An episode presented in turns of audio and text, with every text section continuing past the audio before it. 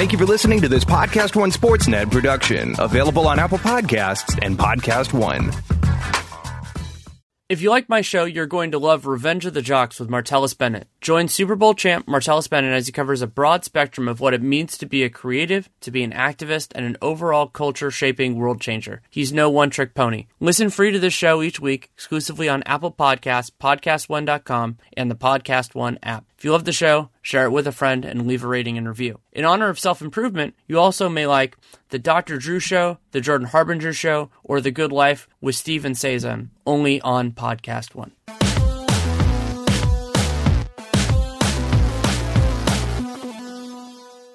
Welcome to Real GM Radio. I am Danny Leroux, your host, and so happy to have you with us for this episode. This is a continuation of the Division Capsule series, so that's off-season review, regular season preview, this time on the Central Division with two people I am very familiar with and listeners of the show should be Nate Duncan of the Dunc'd On Basketball podcast and Dan Feldman of NBC's Pro Basketball Talk. We go through a lot of the big moves, lots of stuff to talk about with these five teams, and talking about the season to come was, was pretty fun. And this episode is brought to you by betonline.ag, your place for making sports bets. And if you use the promo code podcast1, that's with the number one, you get a 50% bonus on your first deposit, which is awesome. Simple contacts. So here you can go to either to simplecontacts.com slash realgm20 or you can use that same realgm20 code to get $20 off your first order. Great product. Quip Awesome Electric Toothbrush. GetQuip.com slash RealGM is the way to get there because then you can get a one of your refill packs for free, which is fantastic. And then TrueCar, great place to buy new and used cars. This episode runs a little bit over an hour. I think it's an hour and 10 minutes. Lots of good stuff, unvarnished in, input on a lot of these different conversations from people who know it very well. So I hope you enjoy it. Thank you guys so much for coming on. Thanks for having us. I decided I was going to let Dan respond first this time, since we're usually we're usually so good at responding immediately together. It's a good thing I decided to respond first, or else we would have been there for a long time. that that's true. So the the Central Division, we were just talking about this before we recorded that this wasn't the most active division in terms of offseason, though there are cer- certainly specific moves that I want to talk about just because there there were interesting decisions that these front offices made. But overall, I think it's on the short list for the division where the at least the offseason part of this is probably the least dynamic. So don't I listen think- to the podcast. Oh no, I mean Is- you still have what you're saying. Yes, this, this yes, is going to be terrible. Make make sure to mean- make sure to check out all the sponsored products. But other than that, do what you do what you will. I mean, I, I think this is the most boring division, but we're going to make it Oh no, the as possible. the southeast is way more boring. The like the southeast had absolutely zero player movement whatsoever. Like Dwight Howard was the biggest free agent a- acquisition in the. I guess I guess Atlanta. That's it. Like Atlanta was fascinating, and then every other southeast team is just like, oh, we're right up against the tax. We can't do anything. We're just gonna stay here. Well, the Wizards made it. Dwight Howard, the Austin Rivers trade was kind of interesting, and then the draft. Like the Southeast Division had a bunch of intriguing draft picks. The Central does not. Hey, now we'll we'll find we'll find some to get interested in, but I, I like to start these with a a basic question, which is what teams in this division got better, and we'll think more about the immediate. But if you want to think long term, feel free. And which teams got worse? Yeah, this is interesting. I, I'm very interested to see what Dan says on this question too. Cleveland obviously got worse. I think the Bucks. Uh, when you throw Budenholzer in there, they probably got better. I mean, and now we're we're not we're excluding internal development in this, right? Like this is just you know in terms of their acquisitions, like did they get better or worse? At least that's how I'm looking at. It. You know, Giannis might take another step forward for the Bucks, but like I'm saying, all right, guys they lost versus guys they added. You know, are they better or worse? And then. Uh, the Bulls is another really interesting one. If you want to compare them to where they were at the end of last season, they clearly got better when they were taking their butts off. But uh, if you want to compare them to their overall season record from last year, you, you might have a question. Indiana, I think, got better. And Detroit, I would say, got slightly worse, but pretty much treaded water. But uh, Dan, I'm really, uh, what do you think about Detroit as our resident Detroit expert? Do they get better or worse? So that's really the only one I disagree with you on. I think the Pistons got better, and maybe this is just us counting it differently. But I think just by virtue of Reggie Jackson getting healthy, they're going to be better. That was such a big setback for them. They just were not prepared to handle that injury. So I think that makes them better. Uh, Well, the only and- other oh, one. Sorry, the I wanted to add in there too the thing Nate talked about with the Bulls is kind of the opposite with the Pistons because they had better talent at the end of the year than they did at the beginning of the year. So their overall Did talent they? level.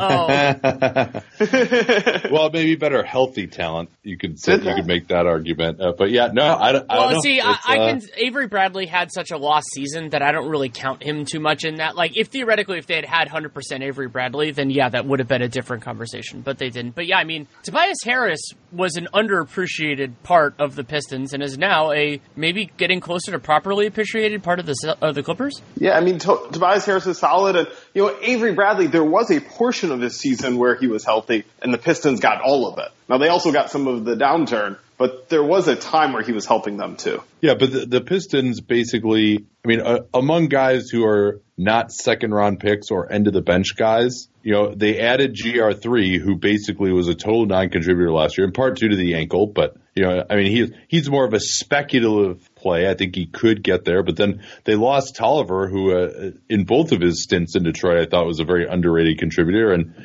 James Ennis, although maybe he wasn't at the best level we've seen him in Detroit, certainly has had a, a better career so far than GR3. And then, you know, they got Khyri Thomas and Bruce Brown and Zaza and Jose Calderon, but, you know, I don't think you're expecting big contributions from any of those guys. So that's why I would say they got worse. Just, you know, if you're saying you're adding up guys added versus guys subtracted, I think they lost more talent than they gained, at least as far as this season is concerned. I would agree with that. My, my saying better is based almost 100% on Reggie Jackson being healthy, and you're right. The Tolliver loss is probably an underrated one. Uh, the, the one, the one I had a little bit more on was the Pacers. I think they'll probably be better. I really like the Tyreke Evans signing. I really like the Kyle O'Quinn signing. Notice I didn't say anything about Doug McDermott. I'm not sure they'll have a better record though. Uh, I think they, they kind of exceeded their, what they were last year a little bit in their record. So they could be better and it might not show up in the win-loss record. When someone takes as a big a step forward as Oladipo did, you know, you would have to say that uh, that's prime for at least some regression. The only real rotation guy they lost from last year of any importance is Lance Stephenson, and they replaced him with Tyreke, McDermott, Kyle O'Quinn, who, you know, seems a little superfluous on this roster. Aaron Holiday maybe can give them something at backup point guard as an older rookie. So, I, I mean, I think they got better. I, I, I'm not ready to decide yet whether I think they'll have as good of a record as last year. I mean, they, they won 48 last year, right? So, Right. uh, yeah, a disastrous win at the end of the season that, uh, you know, really cost them like four slots in the draft. Uh, but yeah, it was, uh, just because they had guys who played. I, I mean, it really was, I guess, Oladipo and you know guys like Collison, Bogdanovic could take a, a step back to be sure. Uh, but no, I think they clearly added talent. If you know, perhaps didn't really change their long term future with their work this summer. Something else with the Pacers is that while they were they were even stronger in their own three point shooting most of last year, they ended up I think seventh, and they finished the year fourth in opponent three point shooting. So that means the fourth worst percentage, and I think that was a big part of their defense being not as as good as it was. It was you know they were still 12th, which is which is above average. So I mean that's solid. But if that takes a step back, I think they could still get better offensively just because Oladipo, if he has any more in him, he could you know push this to another level. They have plenty of talent. But if the defense, you know, if that was a little bit of assistance from opponents just missing shots that they would normally make, I could see that taking a step back to maybe because like I don't look at this team and see the fundamentals of a really strong defensive squad. Not a bad one for sure, but you know, I could see them being somewhere from 15 to 20 instead of 12. And the same token, though, I think they play hard defensively. I think they have a, a good defensive culture in that regard, and that's the type of thing closing out on those shots that you know can help three point percentage. You know, I, I understand what you're saying. It is a fairly random stat, but to the degree which you can control it within your abilities, I think the Pacers are are decent at that. What do you guys think about the Bulls? I mean, that that's one where I mean they added talent. It's young talent. We, there are big questions about them defensively this year. You'd imagine they would be better offensively. Uh, do you think uh, they can be better than they were last year? I had the exact same take that you did, Nate, which is they'll probably be better than the team that ended last season, but not maybe, maybe not better overall than what they were last season. My favorite bull stat a majority of their wins last season came with Nikola Mirotic playing. You know, in that short little time after he had gotten out of the hospital before he got traded, they were on such a tear. He was playing very well and he's gone. But the team we saw, you know, the second half of the season, he had nothing to do with that. Also worth noting, the Bulls expected wins last year was 23 and they won 27. So they're really starting from more like a 23 win baseline in terms of where they were. And, and, and you mentioned, of course, that they won so many games with Mirotic going crazy, and really without him, we're, we're not any good. I mean, they had a lot of injuries down the end of last year as well. well. And and also Zach LaVine. I mean, yeah. Zach LaVine cannot play as bad as he did last year. I mean, that's it. It he, he didn't play for the first half of the year, but the guy we saw when he returned was awful. You know, like that was worse than that rookie year when Sam Mitchell was playing him at point guard and he had no idea what was going on. Like that was the last year was the worst I've seen Zach LaVine play, and he'll be better than that. I don't know how much better he'll be, but I'm absolutely fascinated in this Bulls team because my instinct is that the whole is going to be less than the sum of their parts because they have all these guys that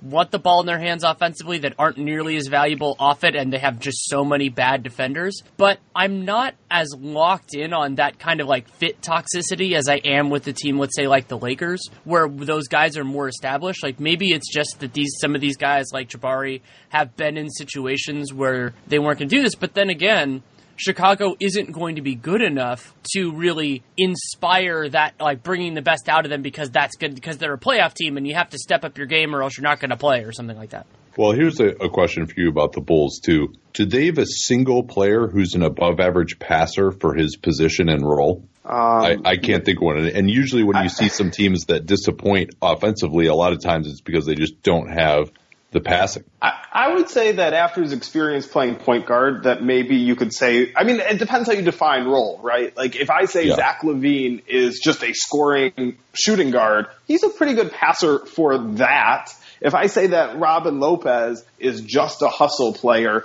he maybe he's a good passer for that. Or if uh, Wendell Carter Jr., if you say he's a rookie big man, he might be a good passer for that. Uh, but yeah. that might be a little too specific for what you mean. Yeah, I shouldn't have said role. I should have just. I, I mean, I'm kind of more thinking of like you know passer for a number one scorer or something, along those lines. But yeah, I mean, it's really LaVine. Maybe you could make the argument, although he certainly takes plenty of bad shots uh, himself. So uh, Kris Dunn has never wowed with his vision, and uh, the fact that you don't respect his jump shot makes it harder for him to draw the defense and make those passes. So oh, yeah, I mean, you know, I, am thinking that this Bulls team is like, uh, do you think they could even be an average offense? I think they're probably going to be below average.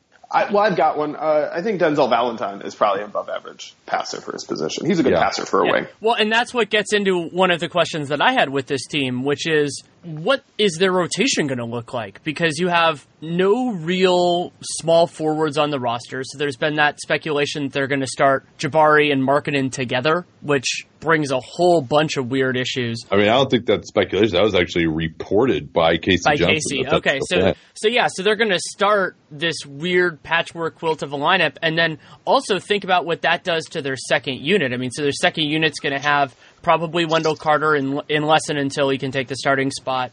Holiday, Cam Payne, Bobby Portis, and either Valentine or Hutchison. That's a strange lineup. And then you think about if any of those top guys get hurt, then it it gets thrown out of whack again. I mean, their point guard rotation is horrifying. Yeah, that's yeah. that's not good either. So uh, I mean, and then where does Justin Holiday fit in? He, he's probably a, a trade candidate. So uh, I'm and then I think you know you have to say at least in terms of personnel, this Bulls team looks like a bottom five defense right now. So you know even if they can get to average in offense, which I you know I'm just not sure that they can with the lack of passing, the chemistry. I mean, I think they've I, they've probably got enough shooting. I would say their shooting, their team shooting overall is probably about average. So you know that that's looking like the 20th best offense, maybe 15 if they're lucky. So yeah, it's looking like another long year in Chicago, despite the the outdoors and the fact that I liked a lot of their moves this offseason. But you know they need another another guy on this team still too, as far as like with star potential long term.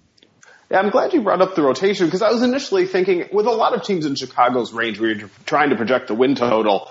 I think a lot of times you can lean toward the under and say, well, look, at if they're around that range, then they're going to start tanking by the end of the year. Now, and they could even t- start tanking to some degree sooner, uh, at least to some level. And I'm thinking, well, look at, you know, how much are they going to play their young players? How much are they going to play their veterans who fit better? And man, I, you know, you bring up that bench. I don't know what the right way to make this fit is. I think Robin Lopez is kind of underrated. He, he can play, he can help a team.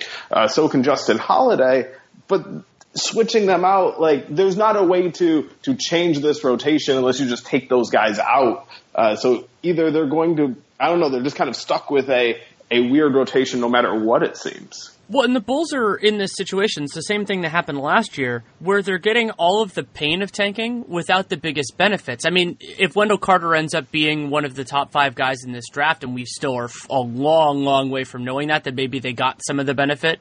But this team, you know, I, I see it being exceedingly unlikely that they make the playoffs. And so, does winning 29 or 30 games mean a whole lot more than winning 24? Not to me, but the problem is this is sort of paralleling Sacramento where that wasn't their intention. It's just that they were so bad at doing what they wanted to do that they ended up in this place. Yeah, for sure. I mean, the big difference between the Bulls and the Kings is at least the Bulls have their first round pick. It might not be as high as you want for a miserable season, but they'll have it. Well, so uh, what about the Bucks? I think that's another interesting question of wh- whether they got better uh, or not. I mean, are you in agreement that you would expect them to be better this year, despite the loss of Parker, who, you know, if we're being honest, didn't really help them much during the regular season? Yep, because of Bud. I mean, you, you can debate exactly how Ilyasova fits, how Brook Lopez fits. I tend to like those moves, at least for next season. But I think going from Jason Kidd to, to Mike Budenholzer is a big, big upgrade. Yeah, or Joe Prunty, uh, for, for, that matter. Uh, yeah, I mean, to be fair, I don't know how much Prunty had a chance to change too much from what Kidd was doing. We obviously saw some differences, but it, it's hard yeah, to change J- that. Jason Kidd was whispering in his ear in Game Seven that he should play uh, Tyler Zeller and, and Jason Terry a combined thirty minutes in that game. That well, was bad. And, and, some of some of what the Bucks did is just having more capable options. So like at the center spot, I'm not totally sure that Brook Lopez is going to cure what ails them. Just like I'm not sure I wish Thon Maker was. But at least having another guy, you know, it's kind of like what the Nets did with their rotation of just getting a bunch of dudes and just we'll see who who ends up being good enough to play adding that kind of backstop, I think, could end up being useful. And and Ilyasova, I don't like as much in that concept, but there's certainly a part of being like that solid vetness that can help this team of just making sure that they don't have as many negatives on the floor. Yeah, I think Brook Lopez, the, their center position was such a black hole last year, and especially with Lopez's ability to spread the floor and maybe even get into the post uh, against switches as well. I think that should give Giannis more room to operate. Uh, Sterling Brown at a nice summer league, maybe they can get some more out of him, and, and uh, you know more. I, I think that Budenholzer they made so many mental mistakes last year, especially in the playoffs, that hopefully Budenholzer can really help with that. You know, I'm not sure how amazing of a game coach Budenholzer is, but I think he's one of the best in terms of implementing his system and helping his guys avoid mental mistakes. So, you know, someone like Eric Bledsoe, certainly uh, with his physical talent, but Tony Snell, like those are guys who I think could really benefit uh, from a, an improved teaching ability. It's easy for us to say that, you know, Brook Lopez provides this spacing and we could say that no matter who the coach is, but I think there's an added level of confidence because we know what type of system Bud likes to run. He knows how to maximize that spacing, and I, I really think that could be very dangerous with Giannis taking advantage of it. Yeah, and I'm also excited. So we get the you talked about teaching Nate, and I think that that also connects with the the two kind of parallels of this with the Bucks as an older team, and then the Suns as a younger team with Kokoskov. Like we we think both of those teams had just massive coaching upgrades, and so we'll get a a sense of what parts of that, you know, like what can be taught and untaught, and what parts of it are, just, uh, and maybe some of it is just a guy, certain guys, Marquese Chriss, might just be really hard to teach. Plenty more to talk about with Dan and Nate, but it's a very exciting time in the gambling and betting world. And it's a pleasure to announce that Bet Online is the exclusive partner with Podcast One Sportsnet, of which RealGM Radio is a part. And betonline.ag, there are go to guys who we trust for all things betting. That's lines, odds, wagers, inside information, you name it. So, for those of you who are interested in football, season's of course right around the corner. If you're looking for a place to make your online wagers, you can do that at betonline.ag to take advantage of the best bonuses in the business. The promo code here is podcast1, P O D C A S T 1 for a 50% sign up bonus. And they're the best place to get into all the action when it comes to Major League Baseball. So if you sign up again at betonline.ag and use that podcast one promo code, you get a 50% bonus on your first deposit. Put down wagers on any game. So take advantage of it. BetOnline.ag and then that podcast one, the number one promo code. Also, want to tell you about our friends at Simple Contacts. Simple Contacts is the most convenient way to renew your contact lens prescription and reorder your brand of contacts from anywhere in minutes. If you need to renew your prescription, you can take their five minute vision test online, gets reviewed by a licensed doctor, and you re- receive a renewed prescription reorder your contacts. All you need is your current contacts, an internet connection, and 10 feet of space. I did the test, was really impressed with the thoroughness that was reviewed. I actually had a, they caught an issue with my test, and so I had to redo it. I was very impressed with that. It was something that if you didn't have an actual person there, wouldn't have done it. And also, on top of all of that, it's super convenient. I mean, you can do it from anywhere in minutes, comfort of your own home. It's so fast, less than five minutes to do the test, and they do review everything.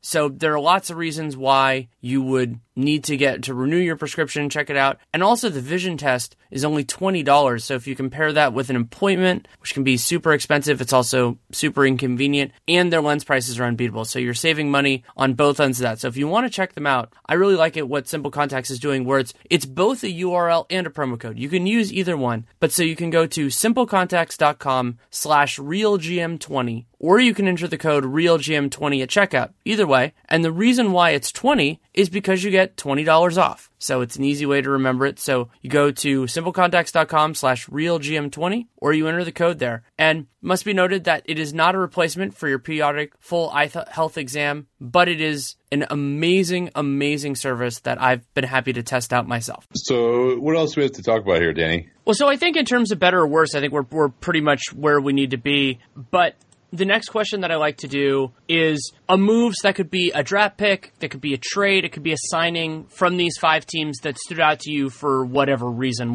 I would say the Bucks losing Jabari Parker and getting nothing in return. That's never really happened for a number two pick before. And it's not even that the Bucks made the wrong call. You know, there's a lot of risk in paying Parker long term. It was an awkward fit. Maybe it had just run its course. They still got Ilya Ilyasova. They still got Brook Lopez. Like, I don't think the Bucks are in worse shape necessarily because of this. I just found it interesting that they let it get to this point. No team has ever done this before. You draft a player very high. Other teams want him usually you can still trade him. You figure it out while there's still some value. You can recover something for him. And so this is not really a single off-season issue, but it's a four-year issue that the Bucks just never figured out what to do to, with Jabari Parker until they said, all right, we're going to make him unrestricted and he can go to Chicago. And that's just never happened before.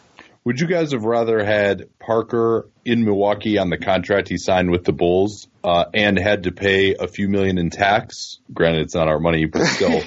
uh, or would you rather have Ilyasova? If it's not my money, I'd rather have Parker, and it's not close. Yeah, uh, but it, you know, because we talked about this on our grades yesterday. Uh, that you know, in theory, I mean, unless Parker was just like, no, I'm never coming back to Milwaukee. If they could have just given him that same contract, they might have been a little bit into the tax, but they still would have been able to sign Brook Lopez with the mid level, had a better team, not lost Parker, and still preserved 2019 flexibility. But because the tax is a total non-starter in Milwaukee, they weren't able to do that to be fair, yes, it's paying a little bit of the tax, but it's also not being one of the non-tax paying teams that gets a I think it's half now of the, the tax paid. And this year is shaping up to be a very high tax paid amount.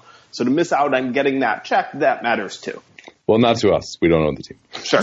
yes. we, just basketball but, yeah. strategy, team building. No question. I'd rather have Jabari on that contract. Sure. Well, something else that was interesting to me was Milwaukee. I guess this was the other way that you could do it is that they kept their first round pick, drafted DiVincenzo, and like they could have used that to theoretically dump salary. Like maybe there would have been a way to, to do both things, giving up something else. Like I'm not exactly. Yeah. Like they could. It's hard with Milwaukee because so much of their money is tied up in multi year contracts but maybe that's what it would have taken to offload somebody like John Henson. So maybe if you dump Henson with that pick, and maybe you get back like a, a, guy at the minimum that could maybe help your team or something, and then you, you so then you're below the tax. That might have been another way to do it. On a wider note, you know, maybe the market just wasn't there for that. I was surprised how few, if any, salary dumps included guys on multi-year contracts. So many of these dumps, even ones where teams had to give up a, a, a decent pick, it was a guy on an expiring contract. Um, all right, so so to answer your question, Danny, I think uh,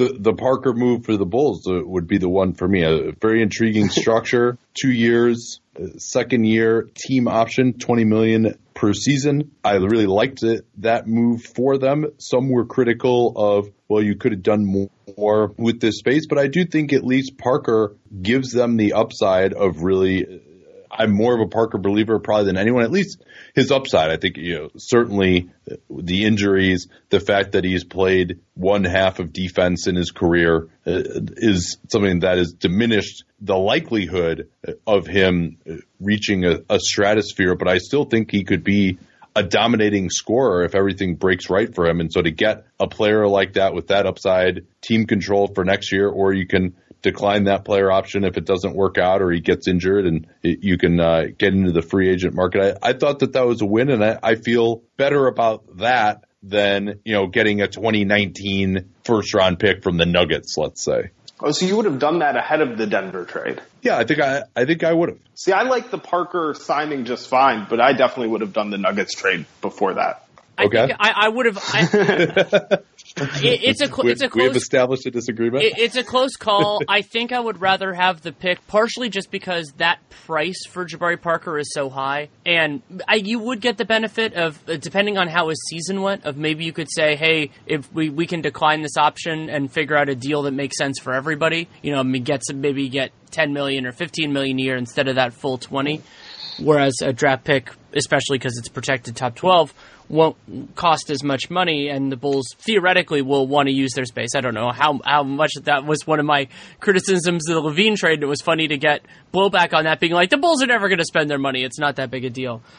But the other one that I wanted to talk about is Kevin Love's extension, and this is just it's so emblematic to me of what a front office or ownership, and you know, with a lot of these big decisions, you you don't you uh, you want to think of it as an organizational decision because certainly Dan Gilbert was consulted, if not a driving force behind this. I don't know.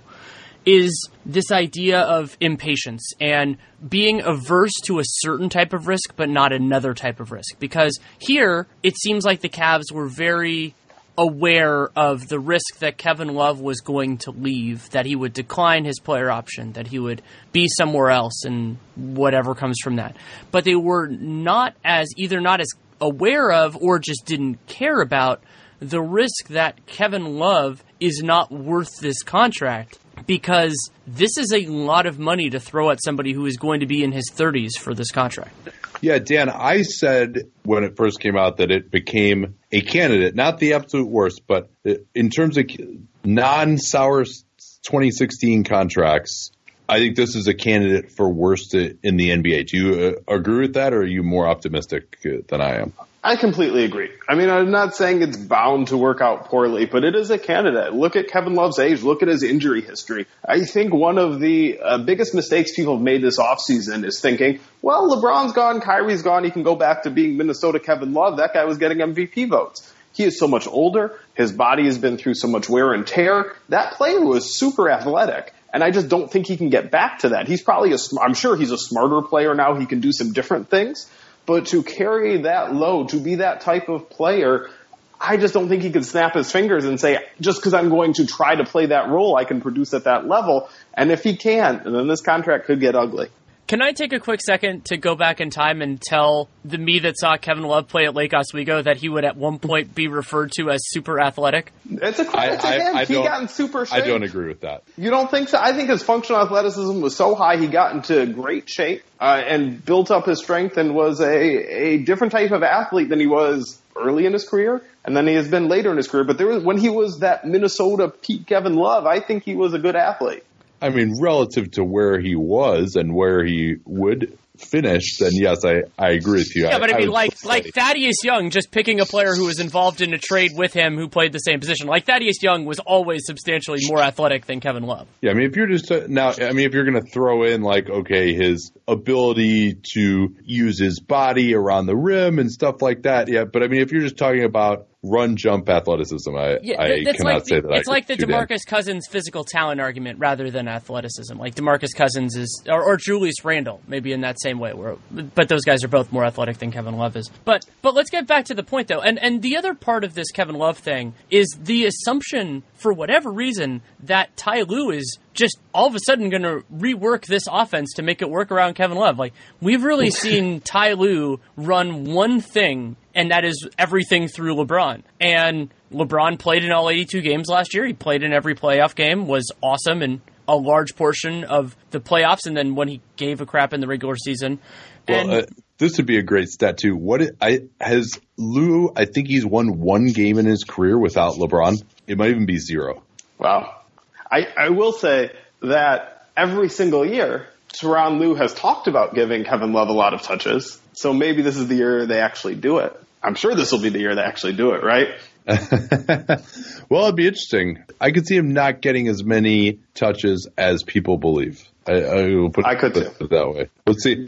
Also, it, it, we'll see whether Collin Sexton is in the starting lineup or not. He probably won't be. I guess it'll probably be George Hill. When Hill's healthy. Yeah. So the la- the last game the Cleveland Cavaliers won, where LeBron James did not play, was March sixteenth, twenty sixteen. So I All right, so believe that was him. That was, Yeah, he was Ty there. Lue. That they beat the Dallas Mavericks by one point, 99-98. Yeah, I think that's the only game in the Ty Lue era because that coaching transition happened like, you know, January 18th or something, 2016. yeah. Kyrie had 33 points and made a key steal to, to win that game as David Lee scored 20 points and JJ Barea scored 17. Oh, man. David Uh, Lee fall out of uh, fell out of the consciousness real quick. Maybe not for you guys. There's a chapter on him in my book, so he didn't fall out of my consciousness for a while. But yeah, but I think the Kevin Love thing, like, it, it- there's just this distinct chance that he's just a gigantic anchor on their books for four more years. And I'm happy that they structured it in a coherent way, you know, so it goes up and then stays flat and then it drops down. So that makes it theoretically more tradable, you know, just that it's not continually rising.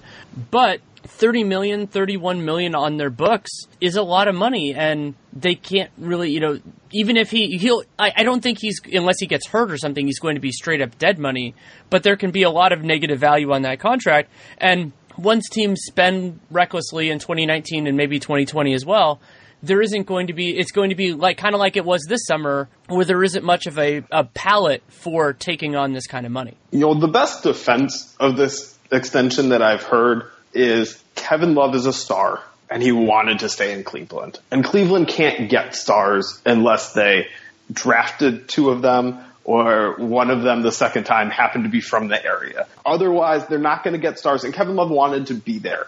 And I think there's something to that, right? You get a star player, that's nice to have. It might not go perfectly, but you can try and figure things out from there. But I think that's such a, a fleeting victory that you feel good right now about a star wanting to commit long term. But if he falls off and becomes a bad contract, nobody's going to say, well, look, he was a star who wanted to stay here.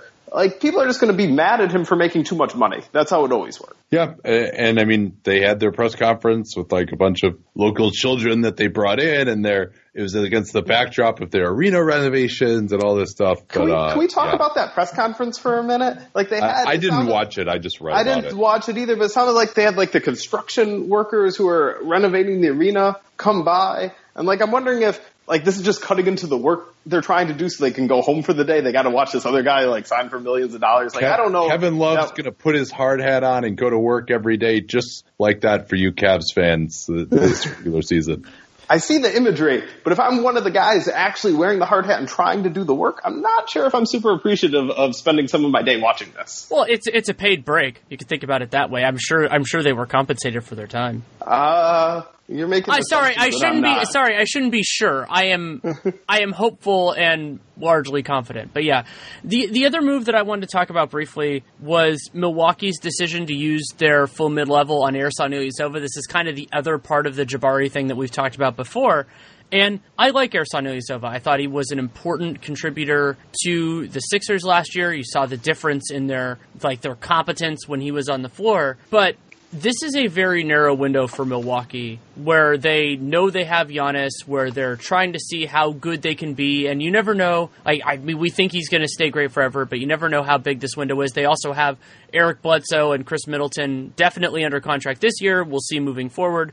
And I don't think they swung for the fences enough with this. And he's also, I think of Giannis as a four. I think of Ilyasova as a four.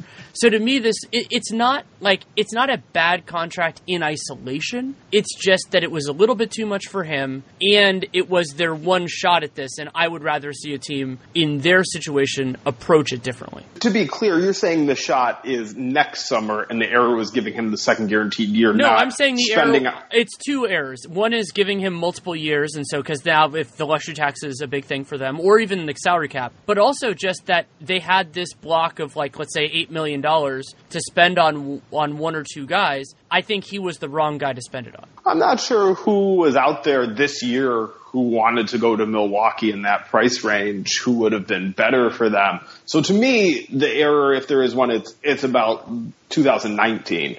Uh, this for this next year, if it was a one year, seven million dollar deal, I'd say it's uh, it's totally fine. Uh, I just like, do you have somebody in mind who who would have been better? Wayne Ellington.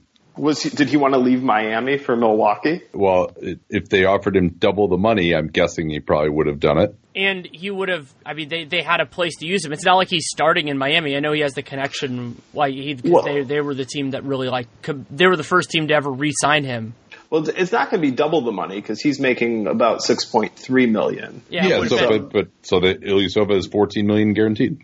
Oh, you're saying over multiple years. If you're going to give him that contract, you would have signed Ellington to a multi-year deal. I wouldn't have, but they oh. were willing to do so apparently. So I thought they could have done better with that kind of. I mean, if you just look at the amount of guaranteed money now, maybe some of these guys just didn't want to even sign for a second year, thinking that they could uh, mm-hmm. get back on the market. I don't think Ellington at age 30 necessarily would fall into that category, especially considering seven million be the most he's ever made in his career. Yeah, I mean, maybe, maybe not. I mean, I do think, I, I do think he would. I don't know this 100, percent but I would think he'd prefer Miami to Milwaukee. And so, would he prefer a two-year deal to a one-year deal? Probably uh, in that price range. And so I just think those are different things to weigh. I wouldn't necessarily assume 100% you could get him for that price. Yeah, that's fair. And it's also true that some of the other players that are strengths in this class, especially because they got Brook for the BAE, wouldn't have moved the needle as much. Like, theoretically, actually, Julius Randle would have been fascinating there. It would have compounded some of their issues, but man, that would have been fun. Yeah, yeah I don't think they. I were, like the floor spacing yeah. center more for them.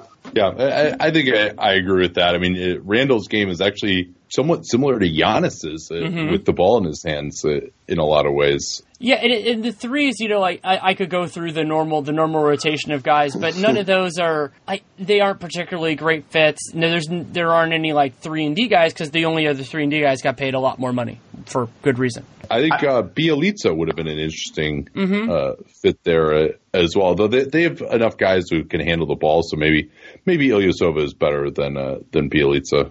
I, I have a Bjelica take for you guys because I know what you think about him.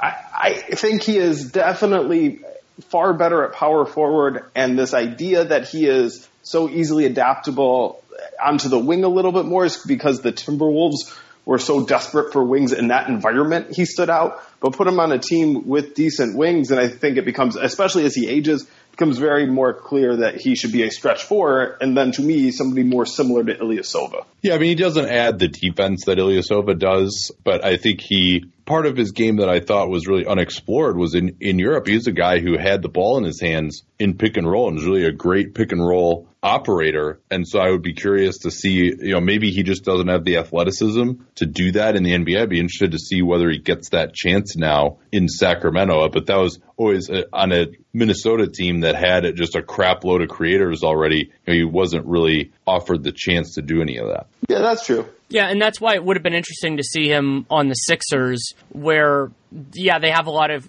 uh, they have Ben Simmons, but if in that second unit they could have used another guy, depending on what they get from Markelle Fultz. But that is a an entirely different podcast. We can move on to the next question, which is the best newcomer to their team. So that that you know newcomer could theoretically be a drafted guy, but as you guys know, drafted guys usually aren't that good, so it's probably going to be a signing. I think it's clearly Tyreke Evans based on what he did last year. He's been forgotten about because he was shut down for tanking purposes pretty much as soon as Memphis decided that they were going to keep him.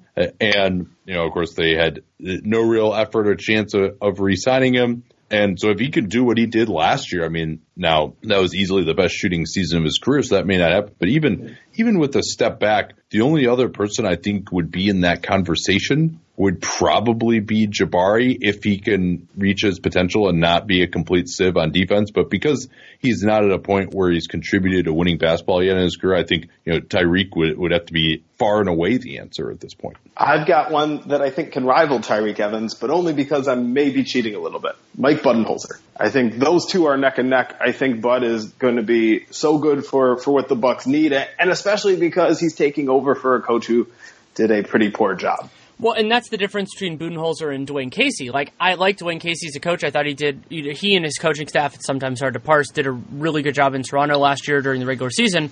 But Stan Van Gundy is a significantly better coach than Jason Kidd slash mm-hmm. Joe Prunty. So the marginal benefit added is much more significant for Milwaukee than it is for Detroit. Yeah, yes. I would I would second that. Yeah, I, I would say that if anybody uh, has the biggest influence, uh, that it would have to be Bud. But for a player, yes, I agree. It's Tyreke Evans, and nobody's close. I was really hoping Nate was going to say Pat Connaughton, but alas.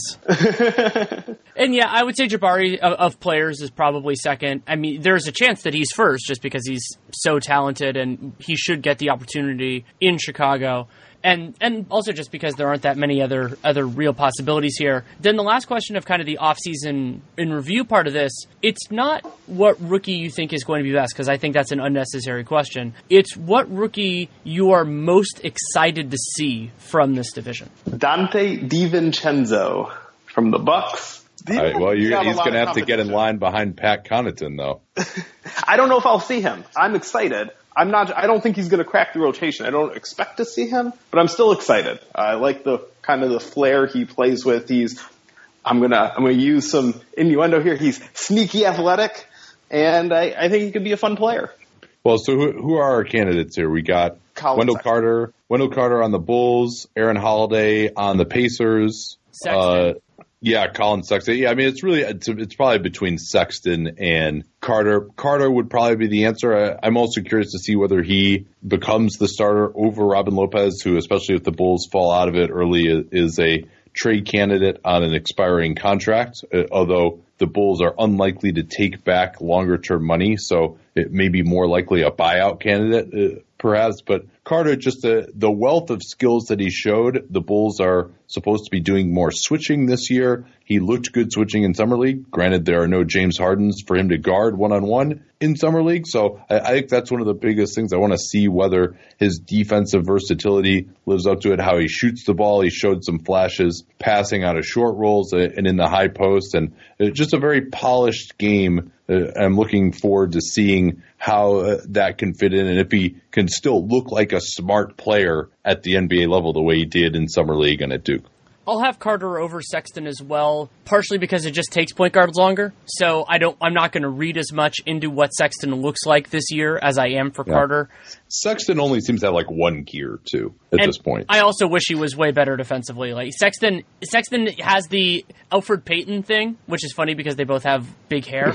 but where they look like they're better defenders than they are because they at least like, Payton got some steals, so you can't even say that about Sexton. Yeah, so like, and, and there was that one play where like Sexton, I think that was in was in one of the late parts of summer league where he like stared down, he like stared down a Laker. I think it was Josh Hart stared him down and then oh yeah it's just like he, he looks like you look at Collin Sexton if you if you he's a great test of if somebody's paying attention because you could say oh like oh he, he looks like a good defender all this stuff he he's very he's a very intense dude but he just he never really tried at Alabama. He never really stuck out to me when we saw him in person at like the Hoop Summit, didn't in Summer League as well. And with Carter, I'm just fascinated in the future of the center position, and Carter's a good calibrator for that, just like Mo Bamba will be, just like Jaren and DeAndre Ayton as well.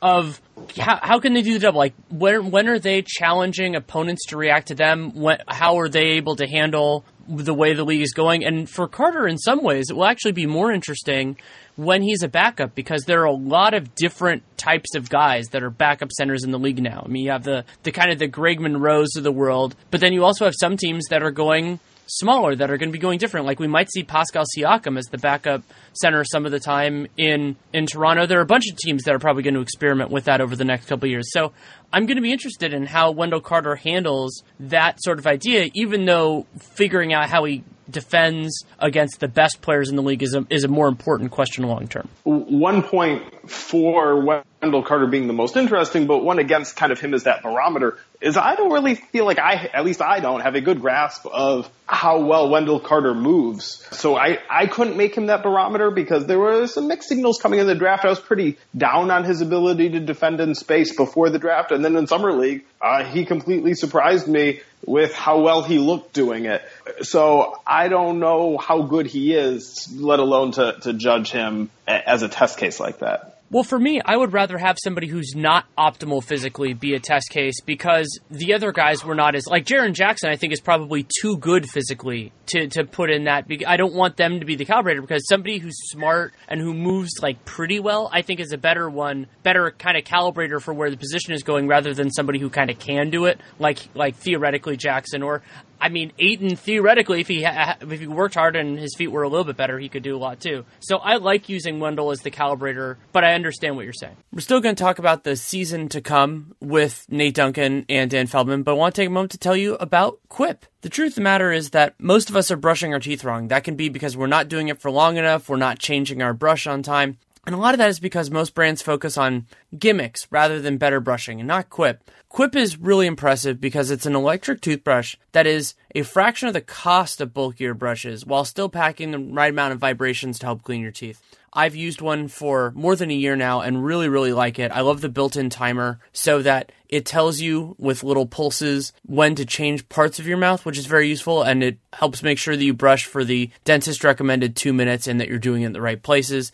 And then they also do this amazing thing with subscription plans. So for just five bucks every three months, you get a new brush head, and that includes free shipping worldwide. So it's it's awesome, and they have a mount if you want to check that out. It's a fantastic product. They start at just twenty five dollars. They're less bulky, which is great. I originally thought of it as just a travel toothbrush, but it is now my everyday toothbrush. Start at twenty five bucks. Go to getquip.com/realgm, and you get your first refill pack for free. So it already starts at a great price, but you get that first refill, which they do every three months. Get that for free if you go to getquip.com slash realgm. Also want to tell you about our friends at TrueCar. Here are some useful car tips you might not be aware of. A coffee filter and a little bit of olive oil can clean your interior. Removing excess weight from your car will improve gas mileage, and you can place your key fob to your chin to increase its range. Weird, right? Well, here's another tip you might not know about. TrueCar also helps people get used cars. That's right, TrueCar is not just for buying new cars. With their certified dealer network and nationwide inventory of nearly 1 million used cars, you'll enjoy real pricing on actual inventory and a simpler buying experience, whether you buy new or used. And with TrueCar, users can see what others paid, so they know if they are getting a good deal before buying.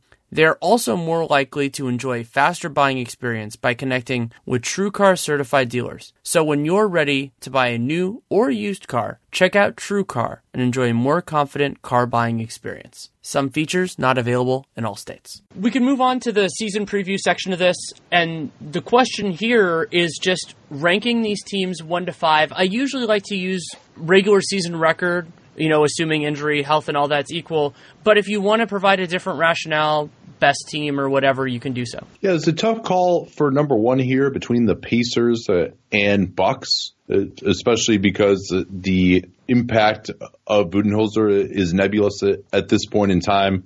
The Bucks, though, generally their key players are pretty young. Same, however, with the Pacers. So you might expect that, you know, just individually, there are going to be a lot of guys who can play a little bit better. I think I will ultimately go with the Bucks just I think they have a little bit of a coaching advantage over the newly extended Nate McMillan. And I'm also just a, a believer in they've got a little bit more established talent. You know, Oladipo, uh, while I thought he was unbelievable last year, I'm not sure that he can repeat that. You saw a, a lot of guys have really good seasons from three point range. They take a lot of long twos and they hit a lot of long twos last year. It, with Tyreke, you know, I, I, can help, but uh, you're also skeptical of both his health and ability to improve. I think the Bucks' depth now is pretty awesome as well. You know, unless they lose Giannis uh, for some period of time. So I, I think I will go with the Bucks. Number one, uh, mostly a vote for Coach Bud there, but Pacers certainly hot on their heels. Yeah, I also had those two teams neck and neck, and then when we get to everybody else, I think it slides in pretty easily. I also went with the Bucks for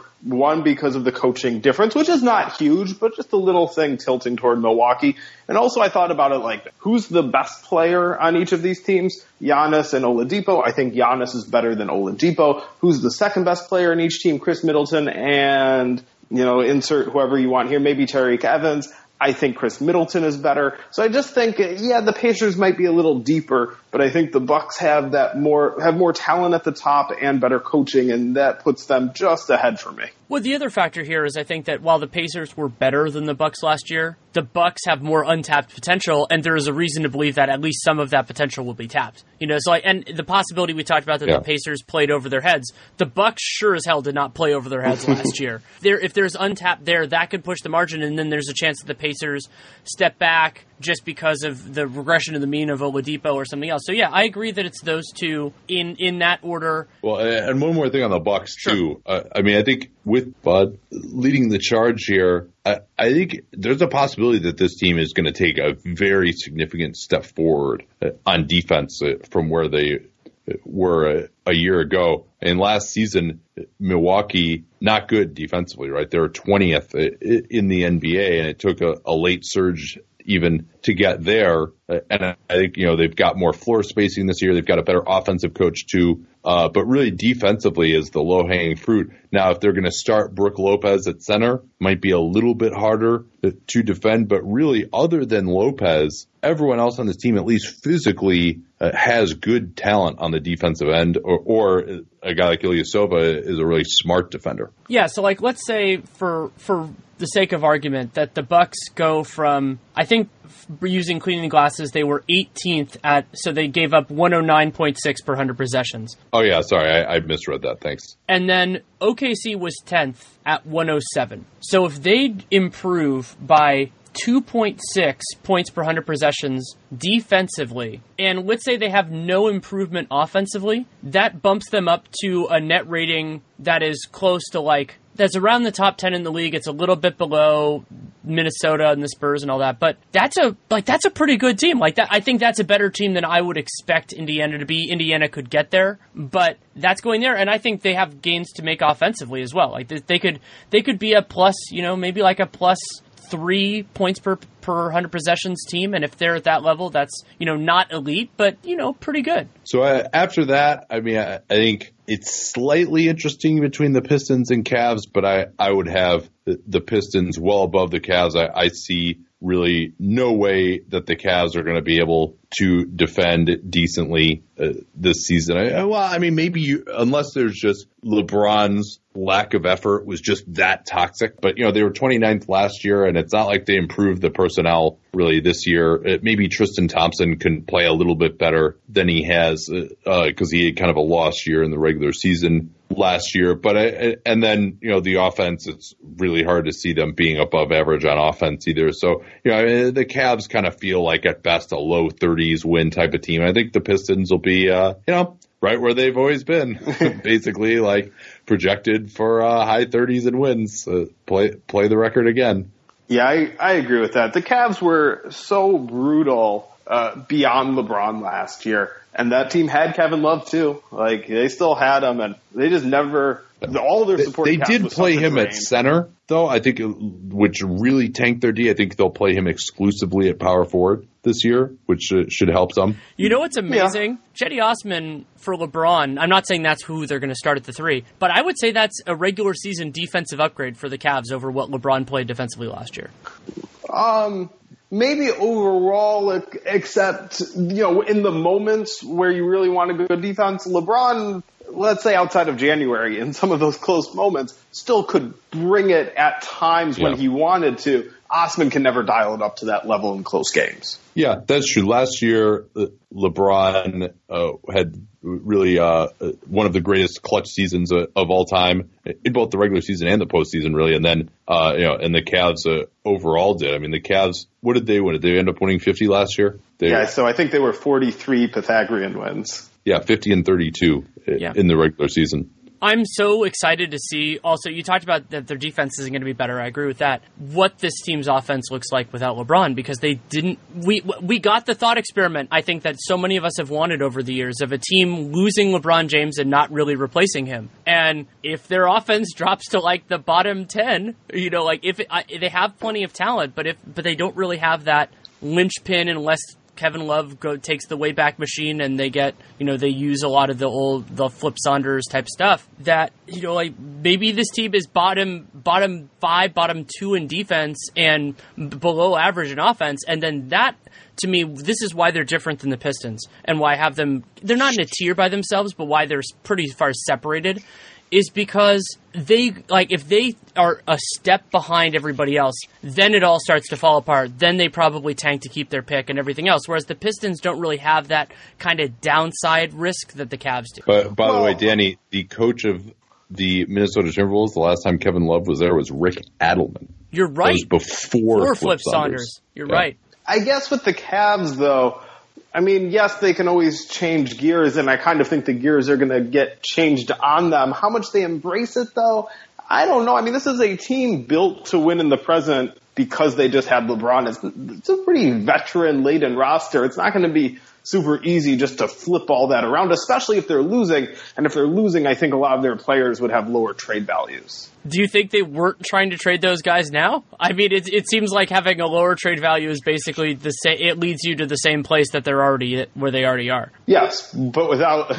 But you're already, you know, down this road with them. You can't. Just, so, uh, you, I, it's the same situation. I just don't think the situation is changing. I think they're they're stuck with this type of team, and it's a crummy old team. Well, and Cavs versus Bulls to me is probably a more interesting question than Cavs versus Pistons. I would agree with that, but I would I think we all have the Bulls safely enough behind that you know that's how we're going to order it. But I do agree. I think that one's probably a little closer. I hadn't thought about it, but yeah, I think you're right. That uh, there's a, a pretty significant chance that the Cavs end up closer to the Bulls record than they do to the Pistons, especially because the Pistons, you know, like, you talked about projected for the high 30s, but if this is a little bit of a softer East than expected, that could they could easily be in the low 40s, and so then that that would mean that the Cavs would probably be closer.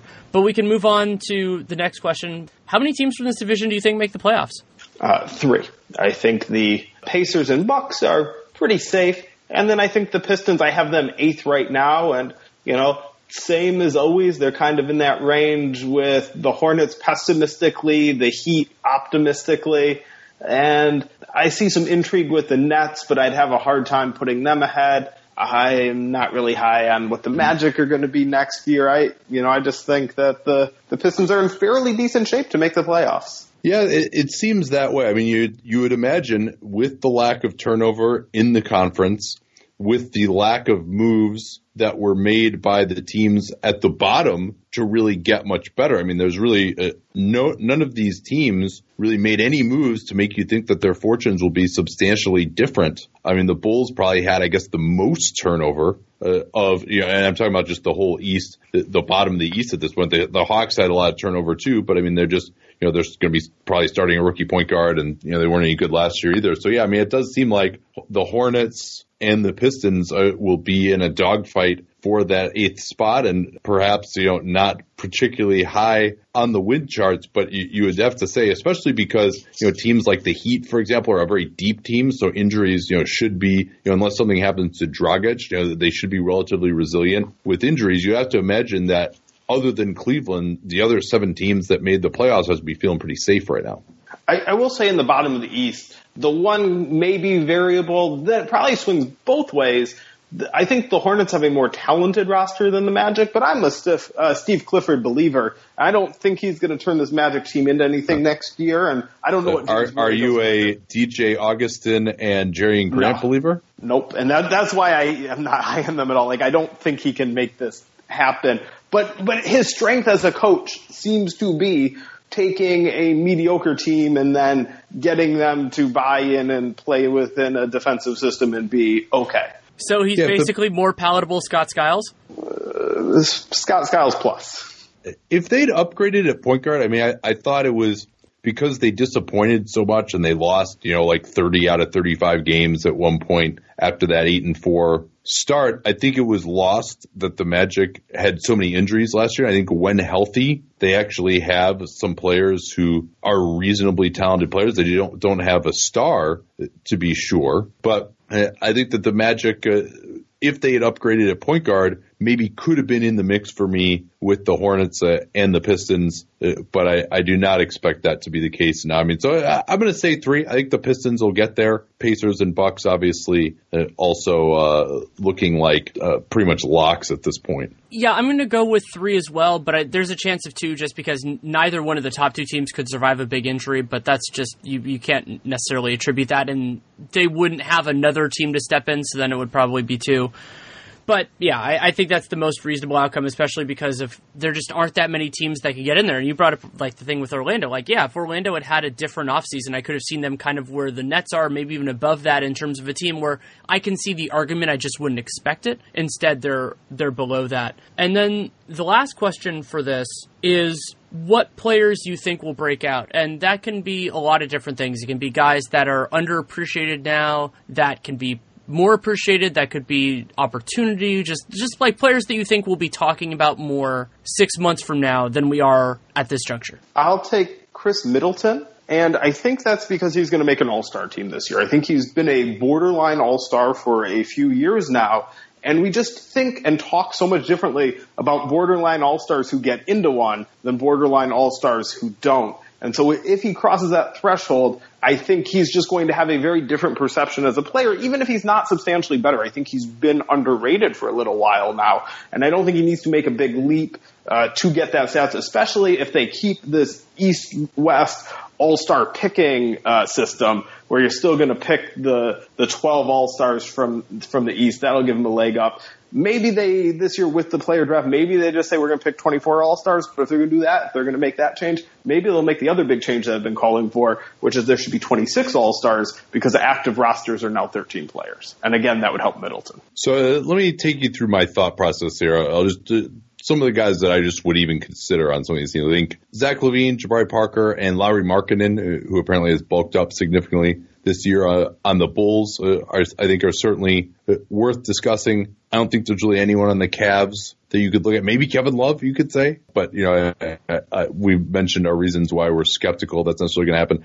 I don't think there's anyone that sexy on the Pistons uh, for this question. Uh, Stanley Johnson, I've kind of given up on putting him on this list uh, for when we did this last year. Pacers, you know, again, I mean, I mean, Victor Oladipo had his last year. Maybe Miles Turner, who supposedly uh, has lost a bunch of weight and is eating better and and stuff like that. You know, he's one. He's always had the physical talent. Can he get better enough defensively? That's really where the the fruit is for him. And then I think on the Bucks, you know, just Giannis. I, I mean, despite he's been getting so much better every year with Bud's system, you know, maybe he really is a, a candidate for regular season MVP. I mean, you would think that with the Rockets, you know, James Harden got his last year. Uh, The Warriors guys don't really look like they're going there. You- The Lakers, it would be, especially with the talent around LeBron and, and his age, the way he plays in the regular season, doesn't he doesn't look like that great of a candidate. I mean, that's kind of your top four players in the league. So you might see Kawhi Leonard maybe in that discussion if he can get back. But I think you know Giannis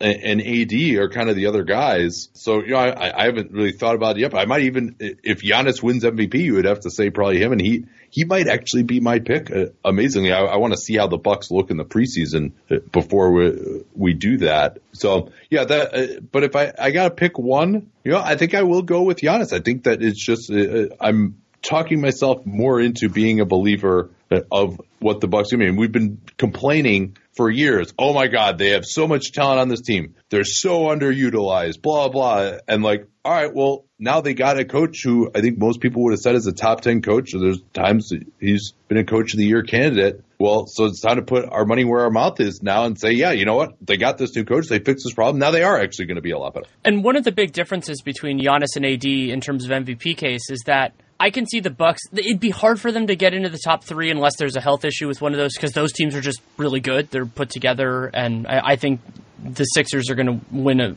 a, fair number of games this year. But if they can get into that four spot, we already know that that's okay for an MVP now. It's it's not as big a deal. Russ did it obviously, and you know Harden that team was number one, so that's a possibility.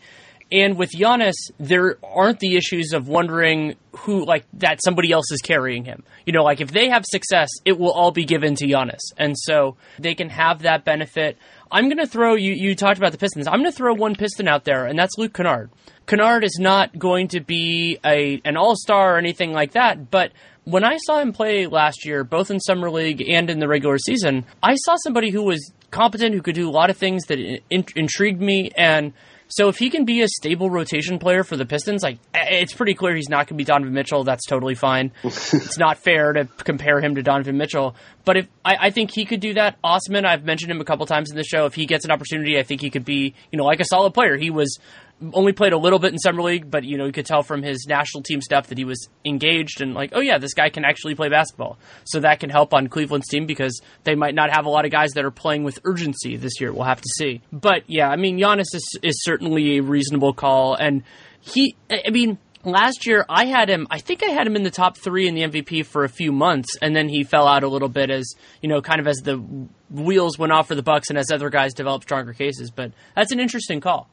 So I'm going to just throw out a, a, couple more names that we didn't get to. I agree with your picks, and Nate, you really talked me into Giannis, Danny. I, I also like Jetty. I think Ante Zizic has a chance. I really liked him coming into the draft. He hasn't done anything really in the NBA yet, but a high motor player really gets after it on the boards, is mobile for a big man. I think there's some, still some potential there. Uh, Larry Nance Jr. I thought was the prize of the Cavaliers trade with the Lakers, if there was one. There maybe kind of wasn't.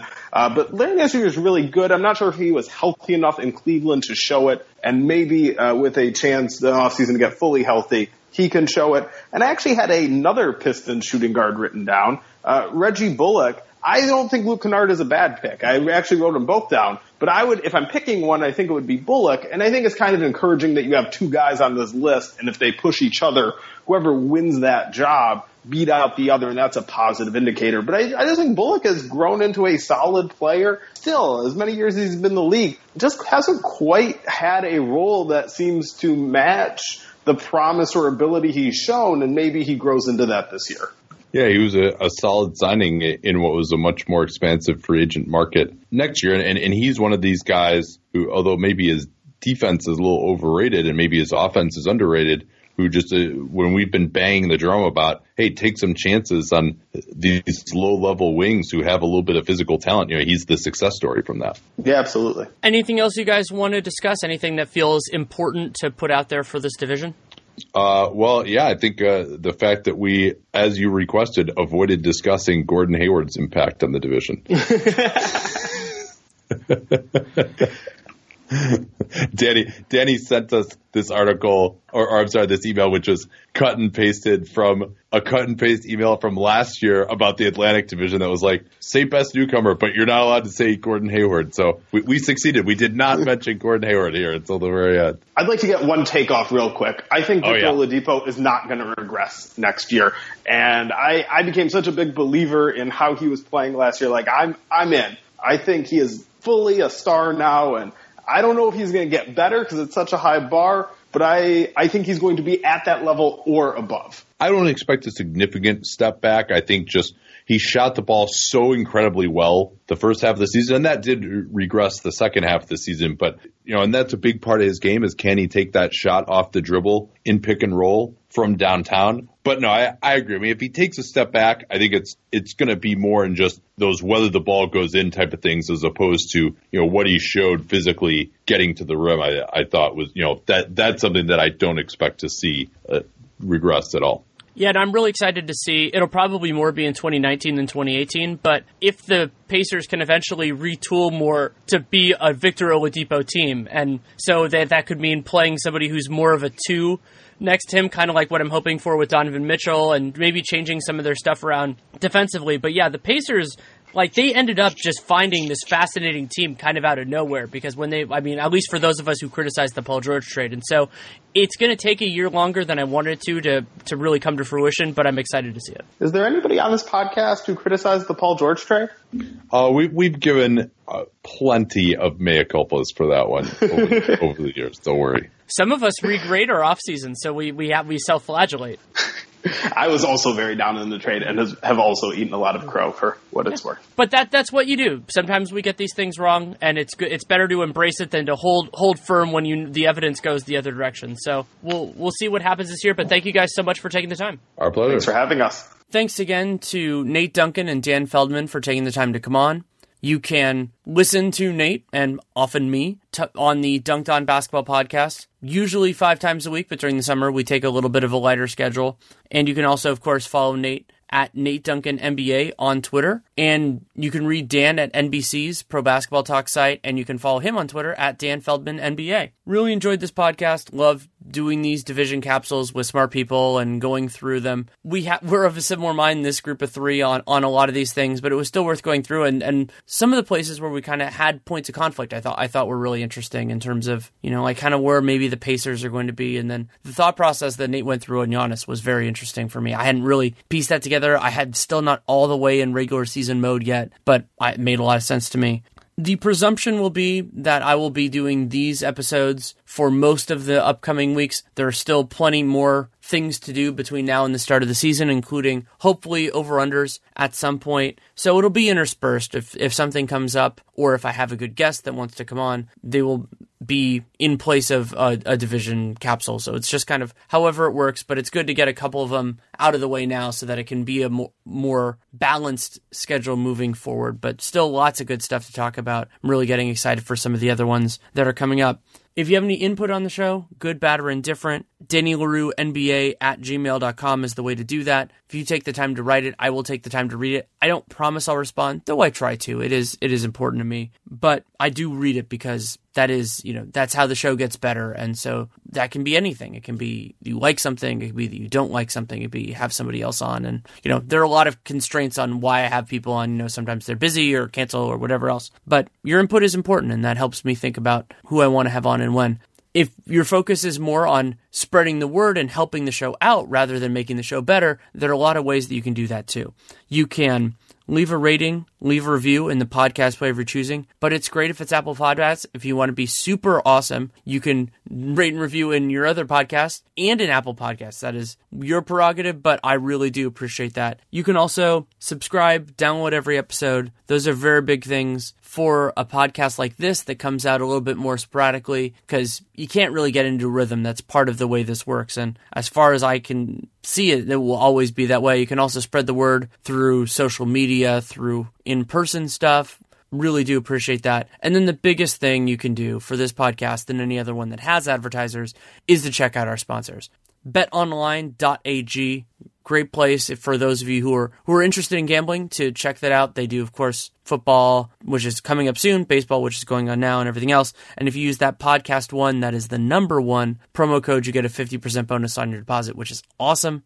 Simple Contacts, you can either go to simplecontacts.com slash realgm20 or you can just use the realgm20 promo code. Either way, you get $20 off, which is fantastic. Quip, getquip.com slash realgm. Get your first refill pack for free. Been using it a lot. Just I, I, use it as my everyday but i do appreciate quip more when i'm on the road just because when you're putting together your toiletries bag having a more manageable thing where you still have the power and the value of an electric toothbrush in that bag is, is just a godsend. I really do love it. So if you go to getquip.com slash realgm, you get that first refill pack for free. I actually just got one like two weeks ago, which is awesome. And then our friends at TrueCar, great place to buy a new and used car.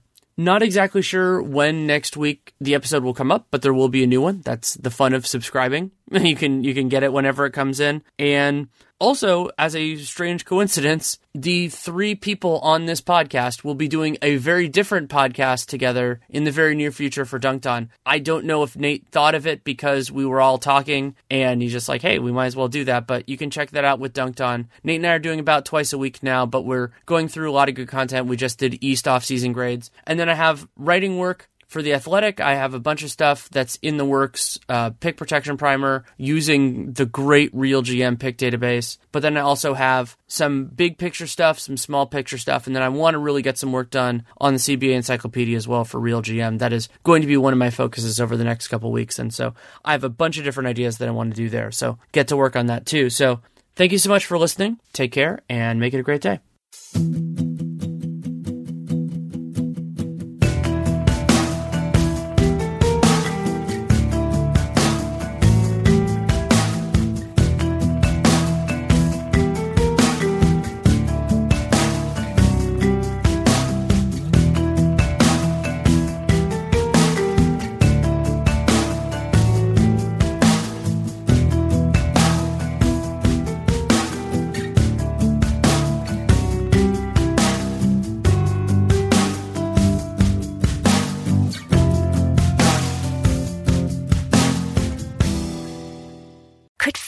Genetics be a reason that no matter what we try, we still can't lose the fat and inches from our problem areas? To learn more, we spoke to Dr. Brian Strand from Sonobello. While some people can eat everything and stay thin, others diet and exercise daily and still pack on fat and inches to their problem areas. It's not your fault. It can be genetics. If you struggle to lose the fat from your tummy, love handles, thighs, and back, you're likely battling your family genetics. The good news is we have an answer. Sonobello uses a remarkable technique called microlaser fat removal. In one comfortable visit, the fat in your hardest places to lose is gone permanently. Stop wrestling with your family genes and lose the fat permanently. And right now you can save $250. Come in or do a virtual live chat consult from home. Visit sonobello.com slash save. sonobello.com slash save. sonobello.com slash save.